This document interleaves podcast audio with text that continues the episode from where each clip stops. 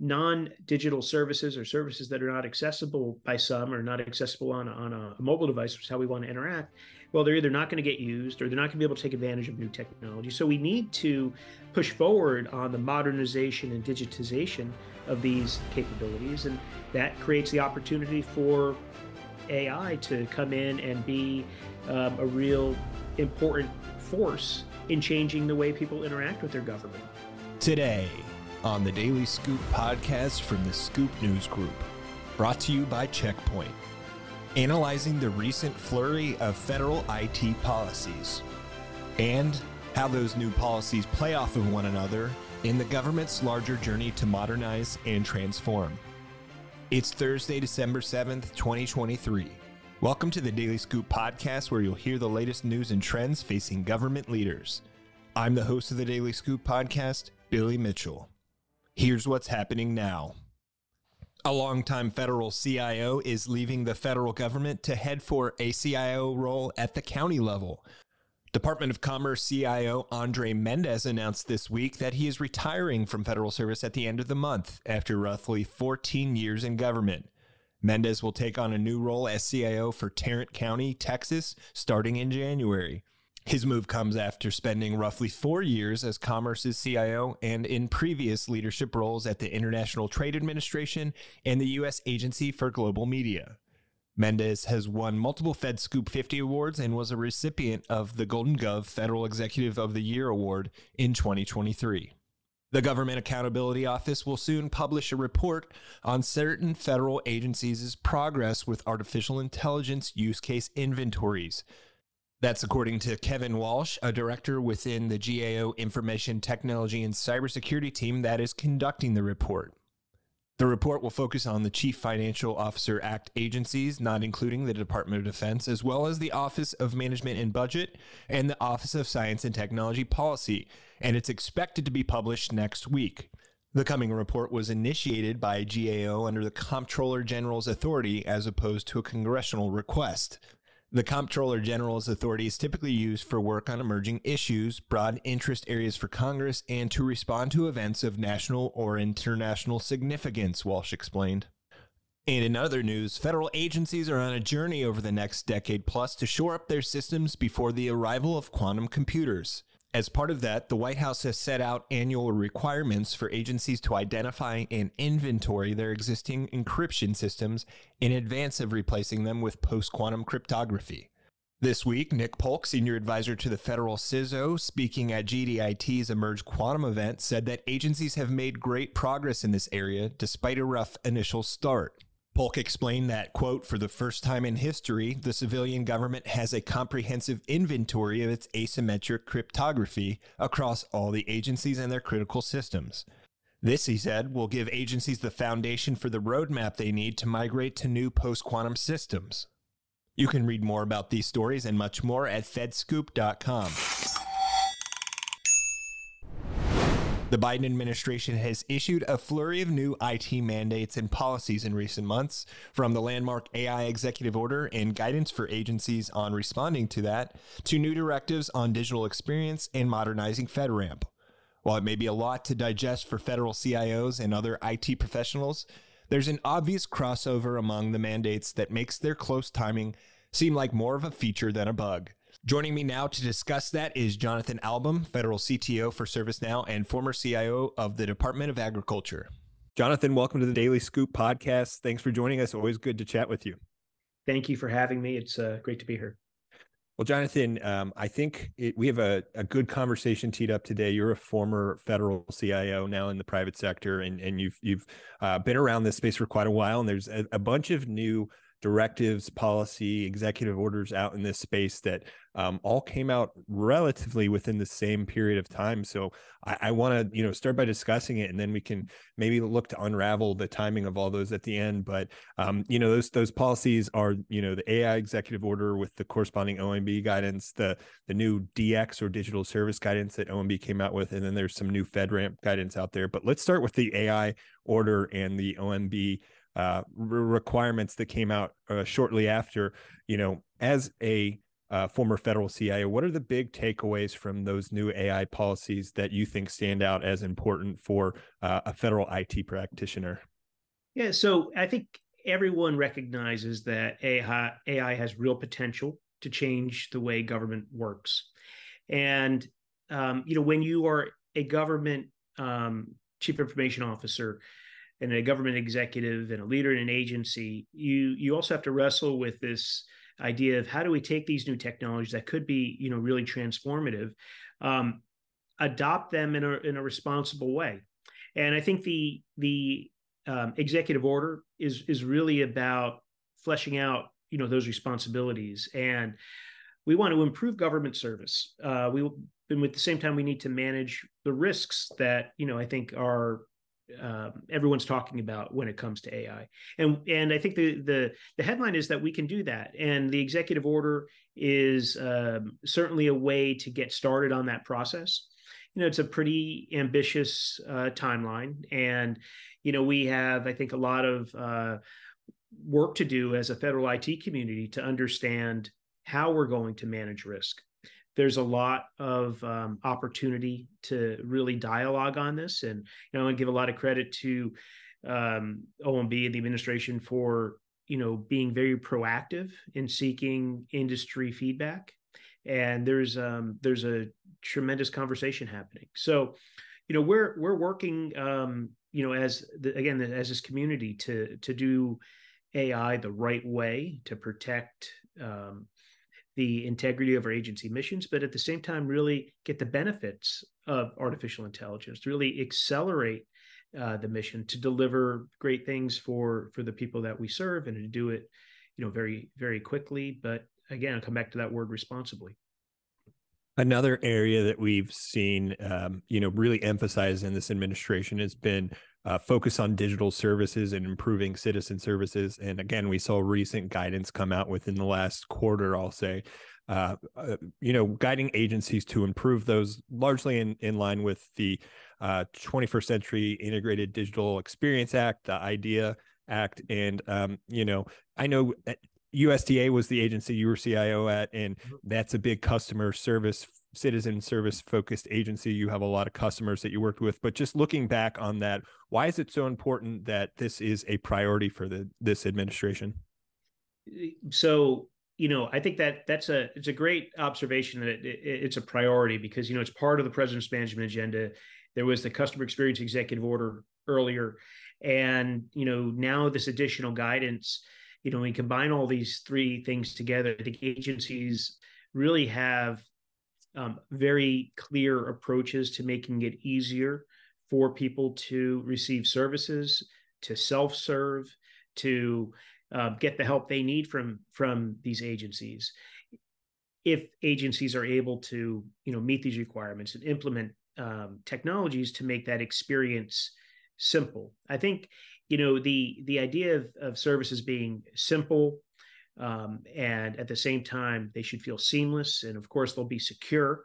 You know that framework i've heard um, uh, clare martorana federal chief information officer talk about that and really aligns with the philosophy that i had when i was um, the ceo at the department of agriculture. If if it's too complicated to work with an agency a person is going to probably not be able to take it not have the opportunity to take advantage of the services that are that are there for them. And then you know the mission isn't being fulfilled in the in the best way possible. So you know the, these ideas of making it easy to interact are, are really important. Those things build trust. Um, they also you know help you know through this process of modernization and changing the way uh, agency websites work and integrating uh, self-service capabilities. You know people you know who interact with government begin to have experiences that are more similar to the experiences they have with the the leading brands that they that they know and that they trust and that they work with. And some of those you know the, the those positive uh, experiences you know change the way people think about government and recognize that government can do a lot of great things and can help them in their in their lives. And really you know we're continuing to build to build trust. And you know that has uh, benefits well beyond an individual uh, experience. I think it's just overall uh, really important for the way government functions.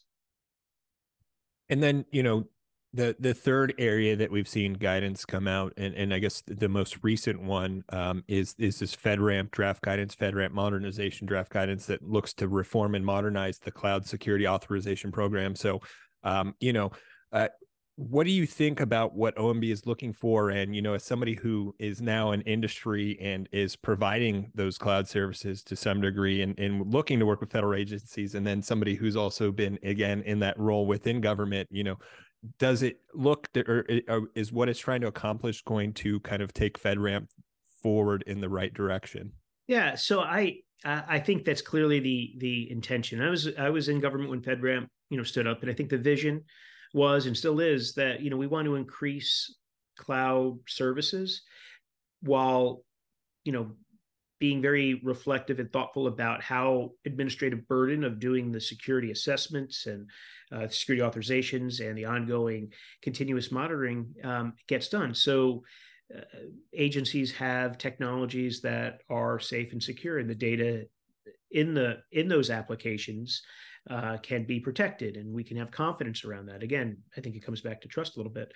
So, you know, I think the the the memo uh, you know talks about a lot of opportunities for FedRAMP. And, and again, just like I mentioned with the executive order on artificial intelligence, the administration is being very proactive in engaging um, in a dialogue with with stakeholders. And I think that's a, a really positive sign for, you know, what the end result is is of, of these uh, requirements will will be.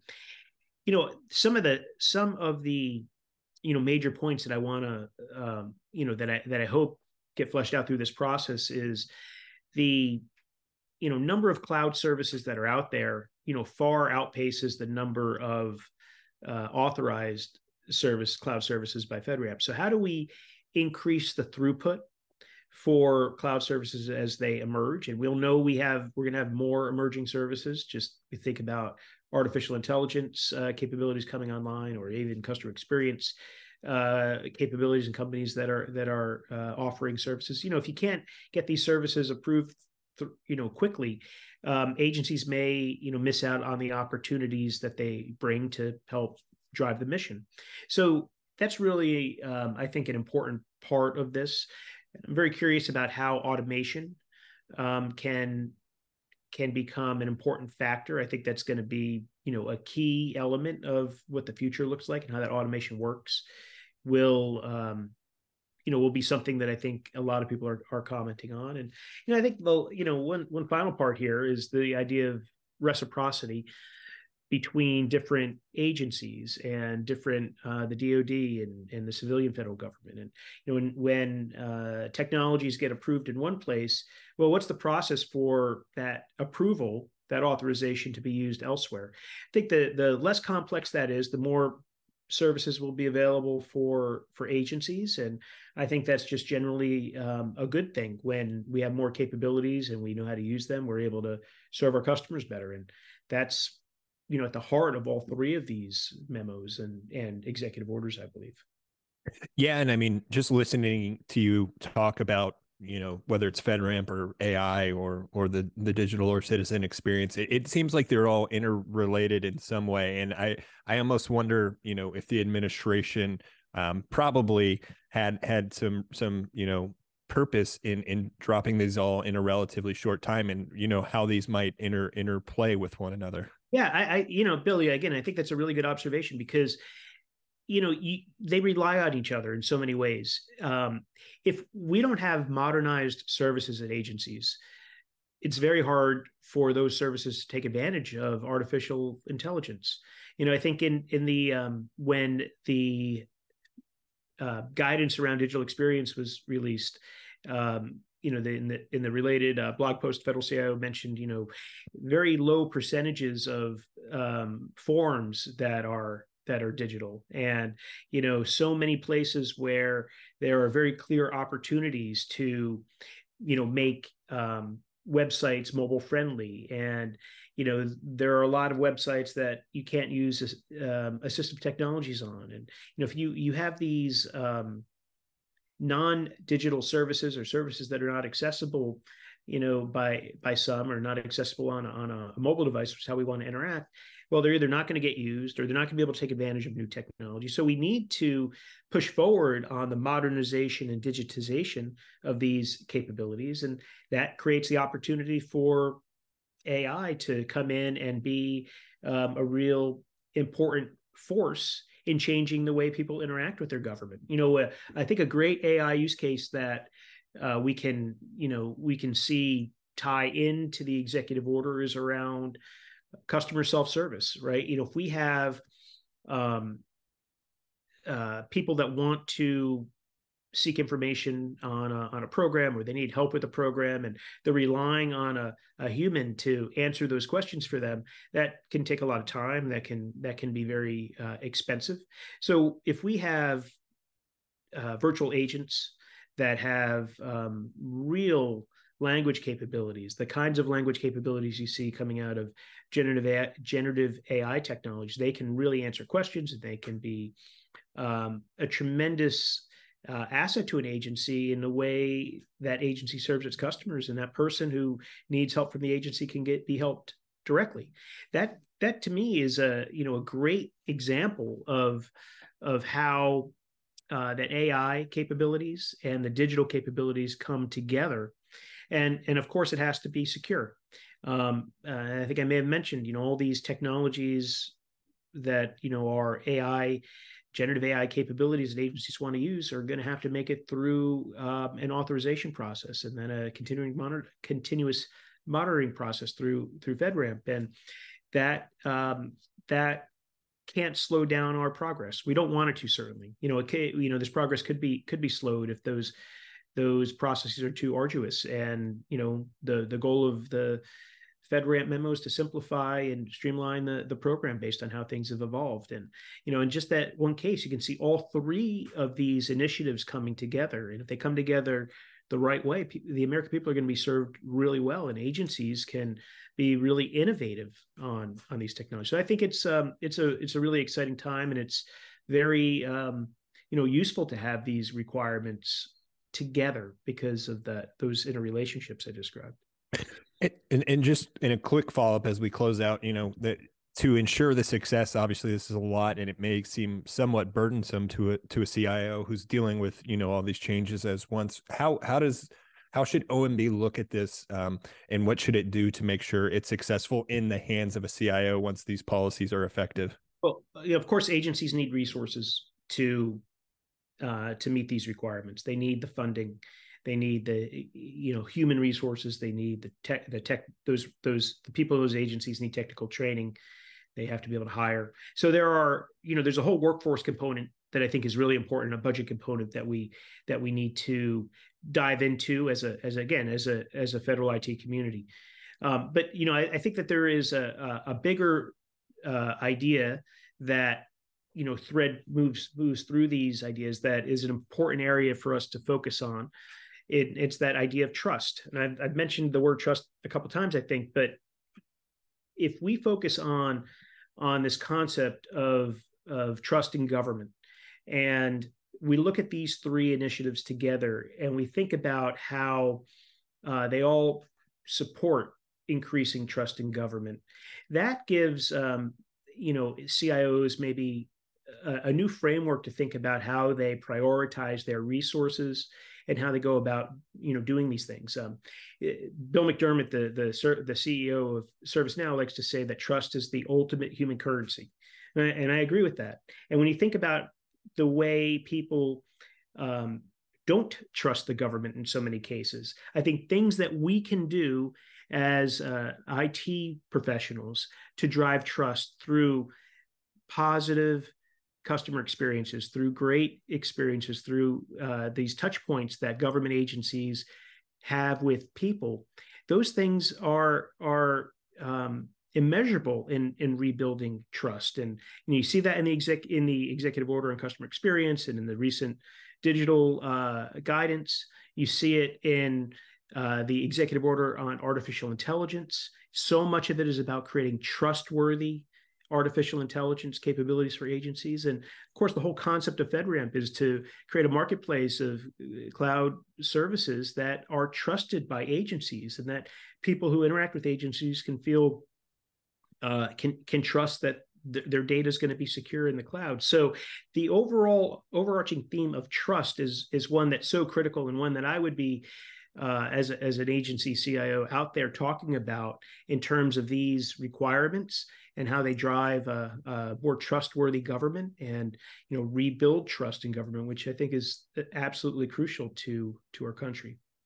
Yeah, I, I hadn't really thought about that way, but when you say it, uh, trust is that central element. I think that ties them all together. So that's a really powerful uh, message. But um, Jonathan, fantastic as always chatting with you. Thanks for sharing, and hope we can do it again soon. Thank you so much, Billy. It was a pleasure to be here. You can learn more about federal IT policy at thedailyscooppodcast.com. Now, for this next segment, I'll pass it over to my colleague Wyatt Kash for an interview with our sponsoring partner, Checkpoint. Today, every organization is confronting questions about how AI will apply to their operations, their employees, and their customers, whether it means a significant pivot in their operating models or an opportunity to scale and broaden their offerings. All organizations must assess their readiness to deploy AI responsibly without perpetuating harm to their stakeholders and the world. I'm Wyatt Kash with Scoop News Group, and here to share her insights on what steps agencies should consider in realizing AI's benefits is Cindy Carter, Global Chief Information Security Officer at Checkpoint Software Technology. Cindy, thank you so much for joining us. It's a pleasure having you. Wyatt, thank you for having me. It's a pleasure to be here. Well, terrific. Well, let's start uh, by asking from your perspective as a Chief Information Security Officer, what are the top challenges and opportunities that you see uh, organizations that, that they need to tackle? So, Wyatt, I, I feel that there's there it's a very long list, right? I, we could spend all day just just talking about these challenges. Um, but but one of the things that I, I do like to think about that's especially top of mind as we're wrapping down this calendar year and organizations are looking at okay what's next? Um, you know how do we how do we future proof our organizations which i don't really know if that term is uh, is usable anymore right? Because how can you proof yourself against the future?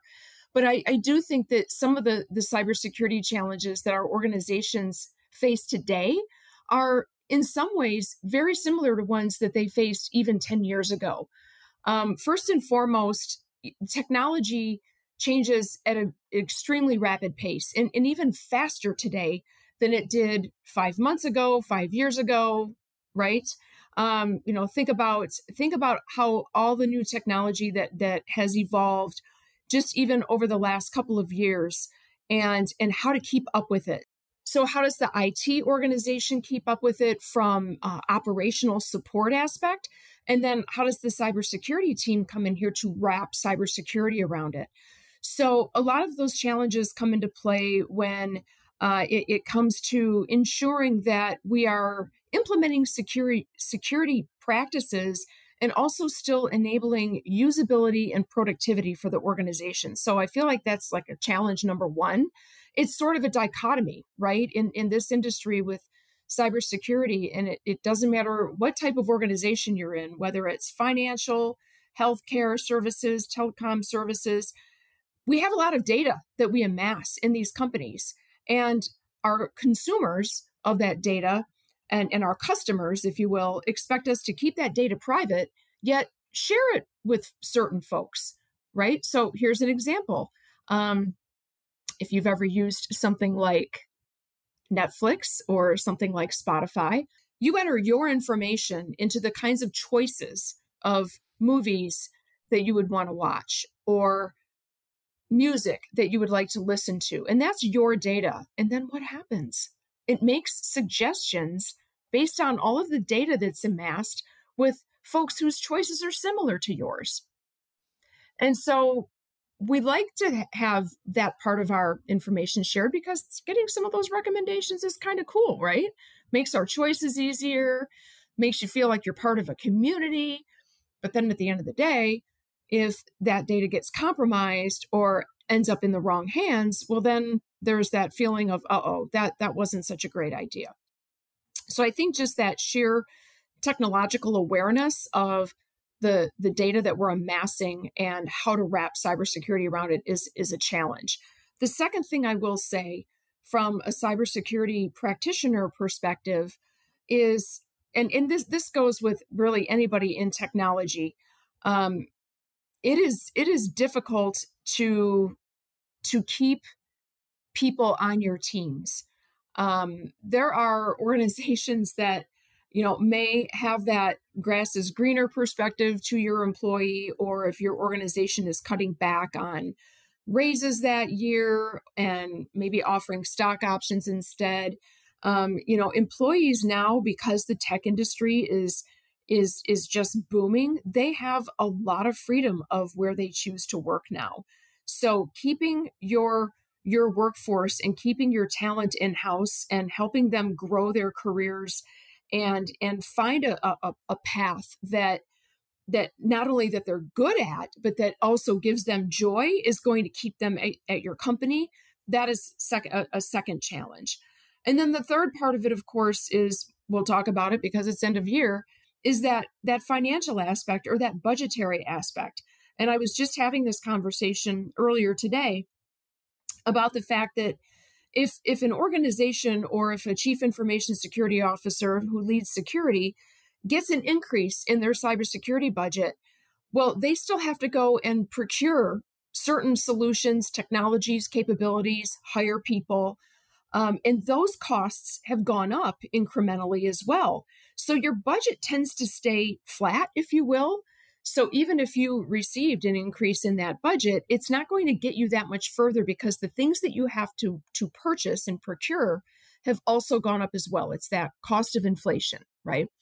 So I think some of those things, and I just mentioned those top three things, are challenges that are top of mind for cybersecurity and organizational leaders in general so and we can we can unpack that a little bit more when it comes to some of the artificial intelligence that i know we're, we're going to get into well, that's a great segue to the next question. Uh, talk about some of the specific measures that agencies and organizations can implement to ensure that AI technologies are developed and used uh, ethically as well as securely within their organizations.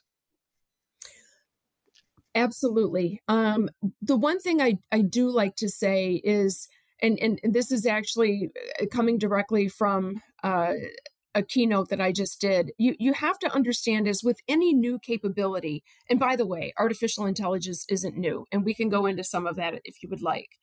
Um, but you have to understand the the risks and the rewards, as well as sort of your relationship with that technology and first and foremost, the one thing that I that I encourage organizations to ask is is the why. Start with why. So if anybody here, and hopefully I can name drop this, um, understands or has heard of Simon Sinek, and he has a book that actually is titled "Start with Why," and it is helping you to understand, you know, why is this new technology important to our business? Why do we why do we feel that this new capability will help our organization? And then let's unpack um, unpack rather the the what part of it. So the context matters. Um, you need to be asking questions in your organization in order for this to be successful. And by the way, this can go with artificial intelligence or really any other type of uh, capability that you're looking to implement. But you ask, what is the intended usage of this technology for a certain business case because certain business units within your organization or certain business cases may not benefit from the same technologies. So, what is the intended usage of it? Let's make sure that we understand what problem are we trying to solve and how will this new capability add value. And then from some of those those measures that you talked about as far as making sure that that we're that we're being mindful as far as the data privacy side of it, that we're being mindful of the security side of things. Um, you know, right now there's there's not a lot of regulation out there around our, our use of artificial intelligence yet. Now, as you as you probably know, especially in the federal space, there is uh, the AI Disclosure Act of 2023 that U.S. Representative Richie Torres introduced into legislation. And that requires that artificial technology has a disclaimer about it, um, basically to the effect of a disclaimer that states this output has been generated by artificial intelligence. And that applies across the board to videos, photos, text, audio, or any other type of AI generated material. And so you want to help your organization, um, especially from a legal and a privacy perspective, implement the types of of policies and governance within your organization to make sure that we can uphold that. Um, because there's also that that e word which is the ethical use of that data and the ethical use of the the data that we're inputting into an ai learning model as well as what will we be doing with that output well, and then can you highlight some specific measures and frameworks um, that federal organizations uh, should keep in mind to implement to ensure that the ethical and secure use of AI is taking place in their operations, particularly uh, for security measures? Oh, yes, absolutely. There's it's it's good to have frameworks because that does help you create a, more of a holistic strategy and when I was talking earlier about uh, what problem are we trying to solve or what is the intended use for this business case, these type of frameworks will help answer some of those questions. Um, NIST, the National Institute for Standards and Technology, has implemented a risk, um, I'm sorry, an AI risk management framework. It's relatively new.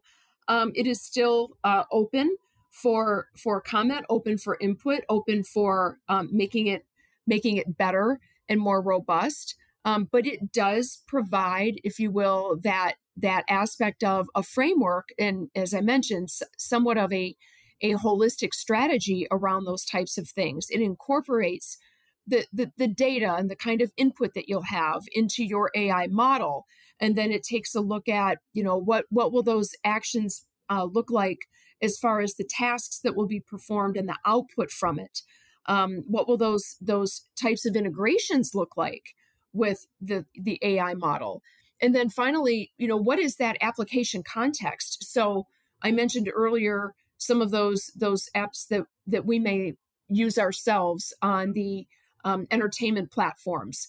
Um, that application context is is super important because not only do you have to plan and design how um, that business case it revolves around that application but also how are you going to do the the care and feeding of it the operational aspects of it the monitoring of it the support of it? So that's sort of that cyclical um, aspect to that framework.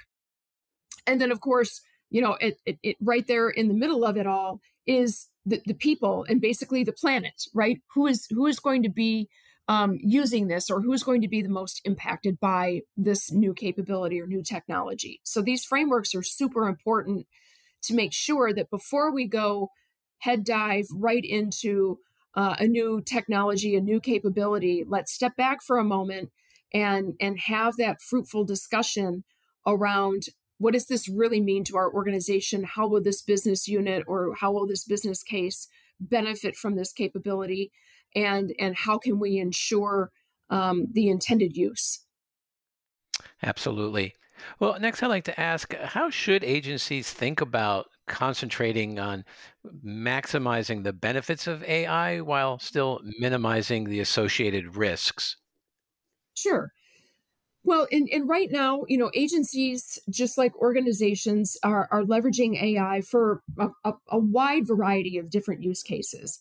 Um, from from a pure cybersecurity perspective, organizations use AI, um, especially. I know I, I talk to a lot of chief information security officers and leaders, where AI is helping them um, with with some of those operational aspects to their security operations center. Uh, when you when you think about um, if you've ever seen a, a, photo of like a network operations center and there's just a room full of people and screens all around and they're they're staring at screens they're looking at screens they're they're they're watching the monitors and and there may be several different types. Some of those tasks that those analysts perform can get can get very um, repetitive and very sort of mind numbing maybe not as challenging. Um, and so AI can be leveraged to to help with automating some of that mind numbing type uh, repetitive task work.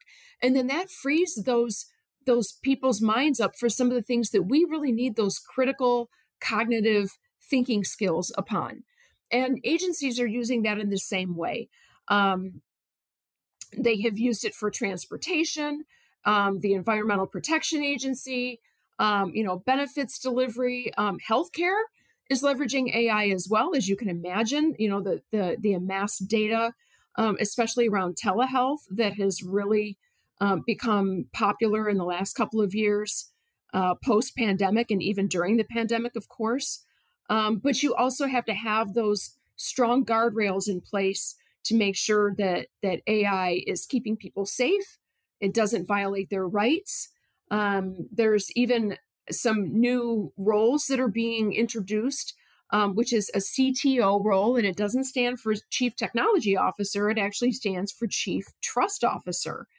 And those Chief Trust Officer roles are at the helm of ensuring the um, the ethical and the the legal and the um, some of those those regulatory aspects, if you will, some of those governing aspects of using AI in your organization.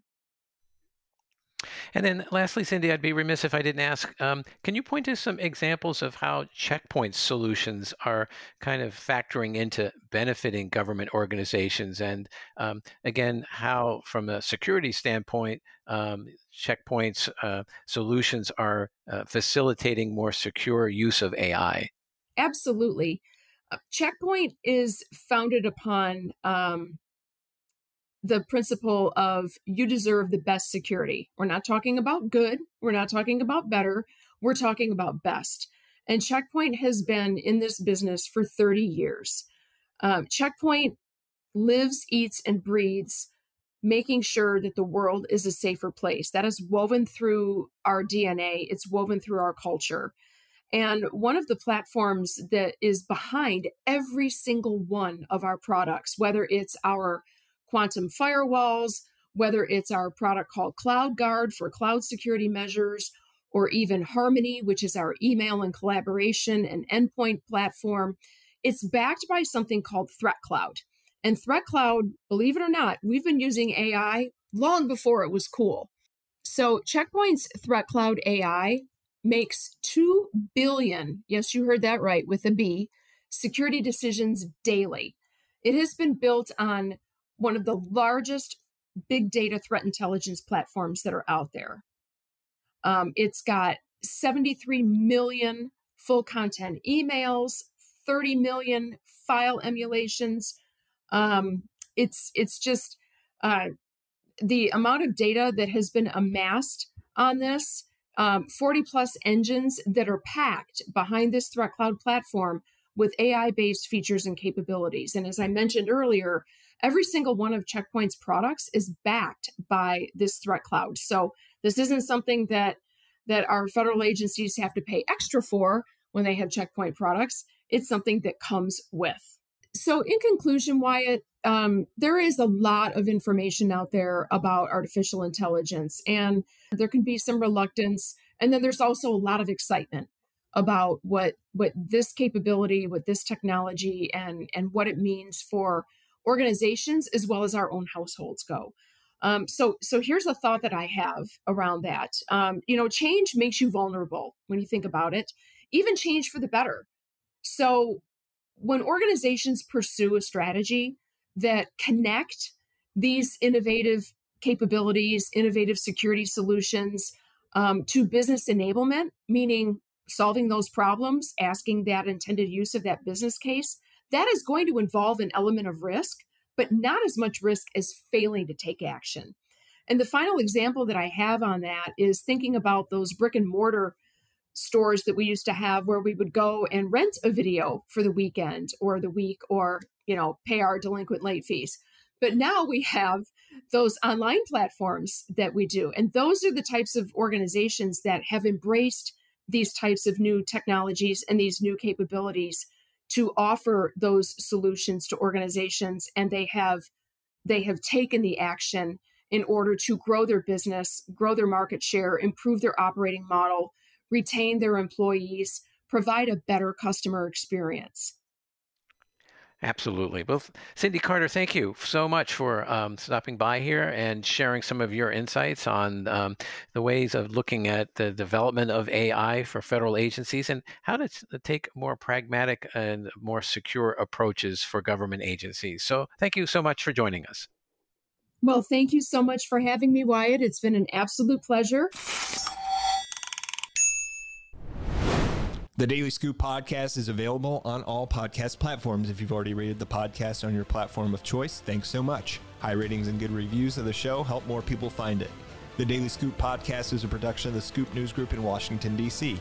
Adam Butler and Carlin Fisher help put the show together, and the entire Scoop News Group team contributes. We'll be back next week with brand new episodes. Until then, I'm your host, Billy Mitchell. Thanks so much for listening.